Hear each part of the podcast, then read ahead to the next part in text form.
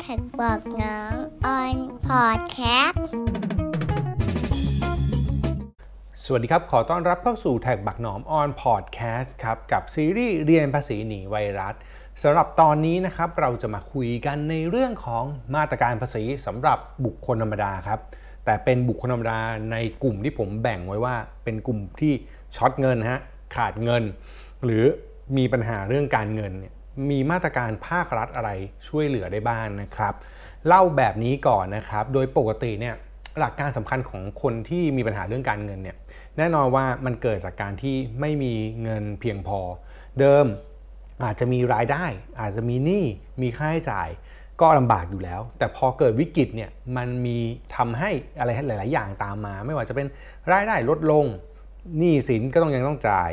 รายจ่ายก็ยังมีอยู่เหมือนเดิม คงที่ตามนั้นไป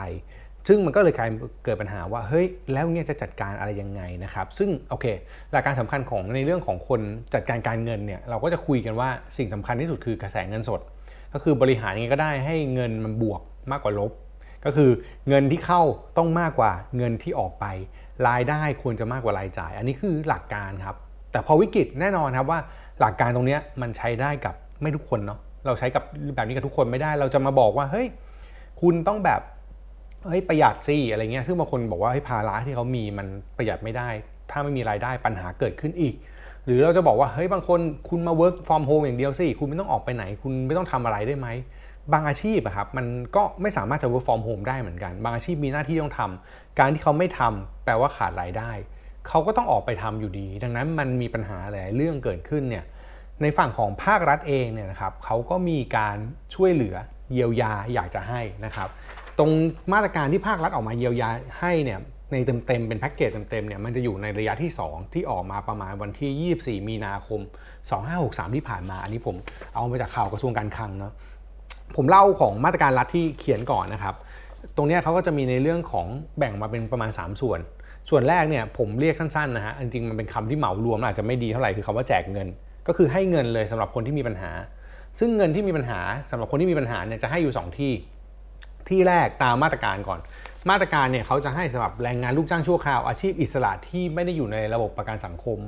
อันนี้ก็ง่าย ๆนะครับ เกิดมาเป็นที่เราอ่าหลายคนอาจจะได้ลงทะเบียนกันไปแล้วด้วย หรือว่าหลายคนอาจจะเห็นข่าวแล้วนั่นคือ w w w เราไม่ทิ้งกัน .com อันนี้ก็คือส่วนที่ให้สำหรับคนที่เป็นอาชีพอิสระ โดยให้เนี่ยในจำนวน 5,000 บาทต่อเดือน แล้วก็เป็นระยะเวลาตั้งแต่เมษาถึงมิถุนา2563 เปิดลงทะเบียนไปวันที่ 28 มีนาคมที่ผ่านมาณวันนี้ผมว่ายอดลงก็น่าจะประมาณ 20 ล้านคนละซึ่งถูกผิด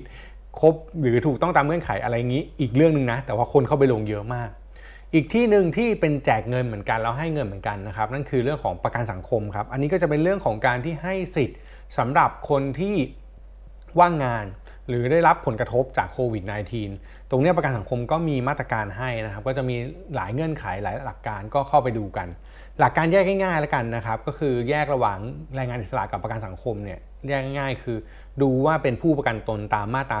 33 หรือเปล่า ถ้าคุณอยู่ในระบบประกันสังคม เป็นผู้ประกันตนตามมาตรา 33 แล้วอยู่ในประกันสังคมเนี่ยเกินกว่า 6 เดือน ได้รับสิทธิ์เนี่ยอันนี้ไปประกันสังคมเลย แต่ถ้าเกิดไม่ได้อยู่ในประกันสังคมนะครับหรือว่าอยู่มาตรา 39 40 หรืออยู่ในมาตรา 33 ไม่ถึง 6 เดือนเนี่ยอันนี้ไปเราไม่ทิ้งกัน .com แต่ทั้งนี้ทั้งนั้น สำคัญตรงที่ว่าผลกระทบเรื่องนี้ที่จะได้เงินนะครับที่รัฐจะแจกให้เนี่ยต้องเป็นผลกระทบที่เกิดจากโควิด -19 จริง ๆ เกิดจากวิกฤตจริง ๆ เกิดจากสิ่งที่มากระทบกับอาชีพจริง ๆ เขาถึงจะให้ แต่ถ้ามันไม่ใช่เขาอาจจะไม่ให้ อันนี้ต้องทำใจไว้ก่อนนะครับ ไม่ได้ให้ทุกคนเนาะอย่างที่บอกเขาก็มีงบประมาณจำกัดเขาก็ให้เฉพาะคนที่เห็นว่าสมควรจะได้ ได้รับผลกระทบจริง ๆ ตรงนี้เกณฑ์คัดกรองเกณฑ์พิจารณาก็ ว่ากันไปตามแต่ละที่ตามแต่ละแห่งนะครับ ก็ใครมีสิทธิ์ก็ไปขอ ใครที่ไม่ได้มีสิทธิ์ หรือคิดว่าตัวเองไม่ได้เดือดร้อน ก็ไม่จำเป็นต้องไปขอ ผมว่าในจังหวะนี้เราประเมินตัวเองได้ว่า เราเนี่ยเดือดร้อนจริง ๆ หรือเปล่า หรือว่าเราอยากขอเผื่อฟุก ถ้าอยากขอเผื่อฟุกเนี่ยผมว่าไม่จำเป็นต้องไปขอครับ แล้วก็ทำงานได้ยังมีเงินได้ แล้วก็บริหารจัดการตัวเองไป มันอาจจะดูเหมือนไม่ยุติธรรมในมุมมองหลาย ๆ คนนะครับ แต่ในมุมมองผมผมคิดว่าสิ่งสำคัญจริง ๆ เนี่ยเรามามองที่ความลำบากของคนโดยรวมก่อนก็คือมีส่วนรวมด้วยน่าจะดีกว่านะครับอันนี้เป็นความคิดเห็นส่วนตัวแล้วกันนะครับ คิดเห็นยังไงไม่เหมือนกันไม่เป็นไรอะต่อมา อันที่2เนี่ยไม่ได้แจกเงินละอันที่ 2 จะเป็นเรื่องของสินเชื่อครับคือให้สินเชื่อเพิ่มเติม ถ้าดูตามมาตรการนะครับหยิบมาตรการขึ้นมาดูเนี่ยผมก็จะเห็นว่า มันมีโครงการสินเชื่อฉุกเฉินนะครับเพิ่มสภาพคล่องให้กับประชาชน สินเชื่อฉุกเฉินเนี่ยเงื่อนไขของมันคือไม่ต้องมีหลักประกัน แล้วผู้ที่ให้เนี่ยก็จะมีธนาคารออมสิน แล้วก็ธนาคารเกษตรและสหกรณ์วงเงินสินเชื่ออะวงเงินสินเชื่อสิไม่ใช่สินเชื่อวงเงินสินเชื่อรวมเนี่ยสี่หมื่นล้านบาทนะครับแบ่งเป็นออมสิน20,000 ล้านทกส20,000 ล้าน แล้วก็วงเงินต่อรายเนี่ยไม่เกิน 10,000 บาทอัตราดอกเบี้ยต่ำมากเลย คงที่ไม่เกินร้อยละ10 ร้อยละ 0.1 ต่อเดือนโอ้ขอโทษครับร้อยละ 0.1 ต่อเดือนเท่านั้น ก็คือได้หมื่นหนึ่งนะครับแล้วก็ดอกเบี้ยเนี่ยอยู่ที่ประมาณ 1.2%ต่อปีระยะเวลากู้ให้ 2 เดือน 6 2 ปี 6 เดือน แล้วก็มีระยะเวลาปลอดชำระเงินต้นและดอกเบี้ย 6 เดือน มียื่นคำขอรับสินเชื่อถึง 30 ธันวา 63 อันนี้คือเรียกว่าสินเชื่อสุกเฉินไม่ต้องมีหลักประกัน ณนะข้อมูลตรงนี้นะครับ อันนี้เทียบกับมาตรการนะครับผมไปดูข้อมูลในเว็บไซต์ธนาคารออมสินเนี่ยกับทกสยังไม่มี ข่าวดีก็คือณวันที่อัดพอดแคสต์นะครับเข้าไปดูเว็บทกสเว็บทกสล่มอยู่ ก็เลยดูข้อมูลอะไรเพิ่มเติมไม่ได้ แต่ว่าเท่าที่ดูข้อมูลตรงนี้ยังยังไม่เห็นชัดเจนนะครับ อีกอันหนึ่งอ่าเป็นสินเชื่อเหมือนกันนะครับสินเชื่อเพิ่มเติมในเรื่องของการเพิ่มสภาพคล่องเป็นสินเชื่อที่ต้องมีหลักประกันละอันนี้ให้วงเงินรวมนะครับของออมสินนะครับหลักๆเลย 20,000 ล้านบาท เป็นวงเงินรวมนะครับ แต่ว่าต่อรายเนี่ยให้แค่ 50,000 บาท ดอกเบี้ยคงที่ 0.35เปอร์เซ็นต์นะครับก็ดอกเบี้ยตกปีหนึ่งก็ประมาณ 3%กว่าๆ4%อะไรแบบนี้ ระยะเวลากู้ไม่เกิน 3 ปี แล้วก็ขอรับสินเชื่อได้ถึง 30ธันวา63 ตรงสินเชื่อพิเศษเพิ่มเติมดูในเว็บออมสินเนี่ยผมล่าสุดเนี่ยผมเจอแบบนี้มากกว่า ผมเจอเขามีมาตรการสินเชื่อผู้ได้รับผลกระทบจากวิกฤตเศรษฐกิจไทยเนี่ยนะครับ ให้ช่วยเหลือลูกค้าเดิมในวงเงินกู้ไม่เกิน 50,000 น่าจะเรื่องนี้นะ แต่ดอกเบี้ยเนี่ยเขียนเป็นอัตราร้อยละ 0.5%ต่อเดือน อันนี้เทียบมาตรการกับที่ออมสินเขาเขียนในเว็บไซต์นะครับ มาตรการเนี่ยเขียนไว้ 0.35 แต่ว่าออมสินเนี่ยเขียนไว้ 0.5 โดยวงเงินกู้ 50,000 เท่ากันเนี่ย อันนี้น่าใช่แล้วก็อ๋อ แต่เงื่อนไขไม่เหมือนกันครับ มาดูเงื่อนไขละเอียดไม่เหมือนกันละ ผมเพิ่งเห็น ออมสินเนี่ยที่เขียนณวันนี้นะครับ ให้ชำระเงินกู้ไม่เกิน 5 ปี แล้วก็ไม่ต้องมีหลักประกัน ไม่ต้องมีบุคคลค้ำประกัน แล้วก็ไม่ต้องชำระคืนเงินกู้ใน 6 เดือนแรกอ๋อโอเค ฉะนั้นแปลว่าจริง ๆแล้ว ตรงมาตรการที่ออกมา 2 ข้อเมื่อกี้ที่เราคุยกันตามเอกสารกระทรวงการคลังเนี่ยกับมาตรการของธนาคารออมสินเองเนี่ยจริง ๆ ไม่ตรงกันนะออมสินเนี่ยให้เหมือนเป็นเอา 2 มาตรการมารวมกัน อันนี้ผมผมวิเคราะห์จากข้อมูลเฉยๆนะครับไม่ไม่แน่ใจว่าจริง ๆ แล้วในรายละเอียดมันจะมีอะไรเพิ่มเติมหรือเปล่า แต่ว่าดูจากข้อมูลณวันนี้ออมสินให้50,000 ดอกเบี้ย 0.5%ต่อเดือน แล้วก็ชำระได้ 5 ปี ไม่ต้องมีหลักประกัน ไม่ต้องมีค้ำประกัน แล้วก็ไม่ต้องชำระคืนเงินกู้ใน 6 เดือนแรกด้วย แล้วก็แต่ว่ายื่นกู้ได้ถึงตุลา63 เท่านั้นสำคัญตรงนี้คือลูกค้าของธนาคารเนี่ยเข้าใจว่าต้องเป็นลูกค้าเก่า ต้องเป็นลูกค้าเก่าแล้วก็เป็นลูกค้าที่เป็นลูกค้าไม่ไม่ใช่ NPL ก็คือไม่ใช่หนี้เสียเนี่ยน่าจะใช้สิทธิ์ตรงนี้ได้นะครับยังไงถ้าอยากได้หรือว่าสนใจใครต้องการตรงนี้ก็ติดต่อ ธนาคารออมสินเพิ่มเติมได้นะครับ ลองดูว่าอาจจะได้ตรงนี้มาเป็นผลประโยชน์ หรือว่าเป็นเงินชั่วคราวนะครับ แต่อย่าลืมพูดถึงเงินกู้แล้วอย่าลืมว่าเงินกู้เนี่ยมันคือการขอสินเชื่อคำว่าขอสินเชื่อเนี่ยแปลว่ามันไม่ใช่เอามาฟรีๆนะมันต้องใช้เขามันต้องมีดอกเบี้ยจ่าย มันต้องมีนู่นนั่นนี่ก็ระวังไว้ด้วยนะครับ หลักๆ ในฝั่งสินเชื่อน่าจะมีประมาณนี้ แต่ธนาคารพาณิชย์ผมเชื่อว่าก็มีเหมือนกันสำหรับลูกค้าเก่านะครับลองไปดูเพิ่มเติมลองไปปรึกษาเพิ่มเติมก็ได้ใครที่ไม่ได้มีของออมสินของทกสเนี่ยไปฝั่งธนาคารพาณิชย์เนี่ยผมเชื่อว่าเขาก็มีให้นะ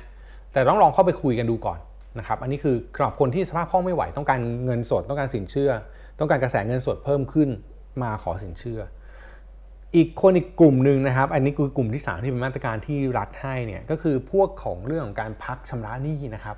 ประนอมหนี้ต่างๆเนี่ย ช่วยเหลือทั้งหลายนะฮะให้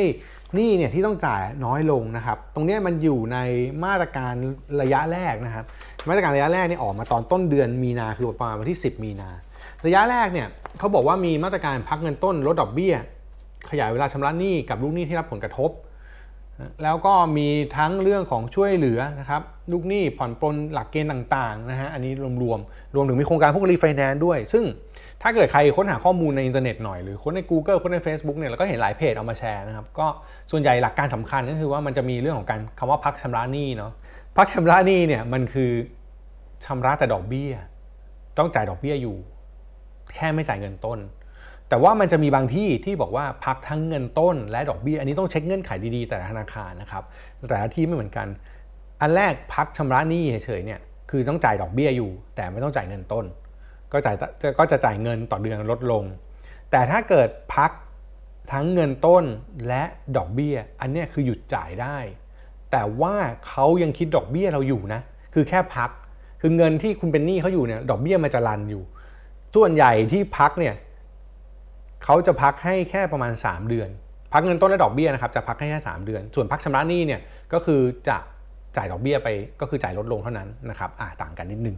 ไอ้ตรงเนี้ยเขายังคิดดอกเบี้ยอยู่นั้น พองวดที่ 4 ที่คุณกลับมาจ่ายเนี่ยดอกมันจะเยอะมากเขาต้องไปตัดดอกก่อนดังนั้นไปเช็คแต่ละธนาคารให้ดีๆ รวมถึงบัตรเครดิตด้วยนะครับ บัตรเครดิตเนี่ยก็มีประกาศมาหลายที่ล้วนะครับ บอกว่าจ่ายขั้นต่ำแค่ 5%พวกนี้ผมว่าสำคัญอย่างนี้ก่อนนะ อันนี้อันนี้เอามาใช้ในชีวิตจริง คือบางทีเราอ่านพวกนี้เยอะเราก็จะเครียดว่าแบบ เฮ้ยทำไมหลายที่มันพักนู่นพักนี่มันให้สิทธิ์นู่นให้สิทธิ์นี่เยอะแยะไปหมดเลย แบงก์เราแบงก์นู่นนี่ให้สิทธิ์อะไร ไปเช็คแบงก์ตัวเองก่อน ไปเช็คแบงก์ตัวเองก่อนคือแบงก์ที่เราเป็นหนี้อยู่ว่าเราจะทำอะไร เรามีสินเชื่ออะไรบ้างเรามีสินเชื่อบ้านเรามีสินเชื่อบัตรเครดิตเรามีสินเชื่อแบบไหนที่มันพักได้หรือเปล่า มันพักชำระแบบที่ไม่จ่ายเงินต้น หรือมันหยุดชำระไปได้เลย พักทั้งเงินต้นและดอกเบี้ยได้ 3 เดือนเลย ปรับใช้เลือกใช้ตามความเหมาะสม สิ่งสำคัญคือคุณต้องลิสต์ก่อนว่าคุณมีหนี้ที่ธนาคารไหน บางธนาคารให้บางธนาคารไม่ให้ ตอนนี้ยังให้ไม่ให้ไม่เท่ากันเลย ซึ่งแล้วแต่มาตรการของแต่ละที่นะครับ หลายคนชอบพูดแบบนี้ว่าเฮ้ยทำไมแบงค์เราให้แบงค์นู่นแบงค์นี่ไม่ให้จริง ๆ แล้วผมว่ามาตรการฝั่งเนี้ยอาจต้องรอดูสักพักให้มันนิ่งกว่านี้หน่อยสำหรับคนที่ไหวนะอาจจะต้องดูสักพักให้มันนิ่งกว่านี้หน่อยแต่คนที่ไม่ไหวเนี่ยรีบไปธนาคารแล้วเอา เงื่อนไขที่ดีที่สุดที่คุณจะได้จากธนาคารนั้นมา ก็เข้าไปคุยเลยครับ ผมว่ามันน่าจะทำได้แค่นี้ดีที่สุดแล้ว แชร์ประสบการณ์นิดนึงผมคิดว่าเป็นประโยชน์มากคุยกับพี่หนุ่มพี่หนุ่มมานิโคนะครับโค้ชหนุ่ม พี่หนุ่มแกก็แนะนำบอกว่าเฮ้ยจริง ๆ แล้วเนี่ยคนที่มีปัญหาพวกนี้ให้เดินเข้าไปเลยแล้วบอกวัตถุประสงค์เลยว่าต้องการอะไร ไม่มีจ่ายคือไม่มีจ่ายไม่ต้องไปถาม ไม่ต้องไปขอความช่วยเหลืออะไรแล้ว บอกไปเลยว่าเรามีปัญหาอะไรและจะต้องการอะไรให้จัดการให้ ผมว่าตรงนี้ดีนะคือ เคลียร์ตัวเองไปเลยว่ามีปัญหาจุดเนี้ยสำหรับคนที่ไม่ไหวไม่ใช่มีเวลาต้องมาอายนะครับ เพราะว่าถ้าอายไปคุณอายแต่ดอกเบี้ยมันเดินอยู่เนาะดังนั้นถ้าอายแล้วมันต้องเสียดอกเบี้ยเพิ่มผมว่าไม่ต้องอายดีกว่า เราจัดการชีวิตดูแลตัวเอง แล้วก็หมุนเงินทุก ๆ ครั้งไปให้มันเรียบร้อยดีกว่า ส่วนคนที่ไม่มีปัญหาแล้วเห็นมาตรการพวกนี้มีเนี่ยไม่จำเป็นนะคือไม่จำเป็นต้องไปทำนะคือสมมติว่าผมบอกว่ากระแสเงินสดผมโอเครายได้ ผมยังโอเคอยู่ผมยังจ่ายไหวอยู่ แล้วผมคิดว่าประคับประคองตรงนี้ไปได้จนถึงพ้นวาระวิกฤตเนี่ยไม่ต้องไปจ่ายนะครับ ไม่ต้องไปขอนะฮะแบบเฮ้ยจะไปขอพักบ้างได้ไหมอะไรเงี้ยผมว่าไม่ต้องนะ คือถ้าพักแบบนี้ผมว่ามันอาจจะไม่ดีในแง่หนึ่งก็คือ เราก็ไม่ได้เอาเงินไปใช้อะไรอยู่แล้วแล้วอาจจะทำให้เราไปใช้เรื่องอื่นที่ฟุ่มเฟือยมากขึ้นด้วยดังนั้นถ้าเราไหวเราประเมินตัวเองแล้วโอเคเนี่ยยังไม่ต้องขอพักก็ได้นะครับ อันนี้ก็แล้วแต่ความเห็นส่วนบุคคลแล้วกันว่าใครเหมาะสมกับยังไง กลับไปที่หลักการเดิมนั่นคือกระแสเงินสดเนี่ยมันต้องเป็นบวก อันนี้สำคัญที่สุด สุดท้ายนะครับอันฝั่งของตัวหนึ่งที่มาด้วยเนี่ยเขาเพิ่มขึ้นมาให้คือกยศกยศก็ออกประกาศมานะครับ บอกว่าให้ให้ลดเหมือนกันนะครับพักได้ด้วยขยายนู่นนั่นนี่ให้ด้วยไปเช็คสำหรับคนที่เป็นลูกหนี้กยศก็ไปเช็คข้อมูลเพิ่มเติมได้นะฮะโอเคครับ โดยสรุปสำหรับมาตรการคนที่มีปัญหาเรื่องเงินเนี่ยนะครับ ผมทวนแบบนี้นะครับ อันดับแรกสิ่งสำคัญคือกระแสเงินสด ถ้ากระแสเงินสดยังไม่บวกลิสต์มาดูก่อนเลยว่าปัญหามันเกิดจากอะไร รายได้เราหายไปใช่ไหมค่าใช้จ่ายเนี่ยตัวไหนลดได้บ้าง ถ้าลดได้แล้วยังไหวอยู่โอเค ก็ว่ากันไป ถ้าลดได้ไม่ยังถ้าลดไปแล้วยังไม่ไหวมาดูต่อว่าไอ้พวกหนี้รายจ่ายคงที่ทั้งหลายที่เป็นพวกผ่อนหนี้ผ่อนชำระพวกนี้ตัวไหนไปจัดการมาตรการไหนได้บ้าง ไปขออะไรได้บ้าง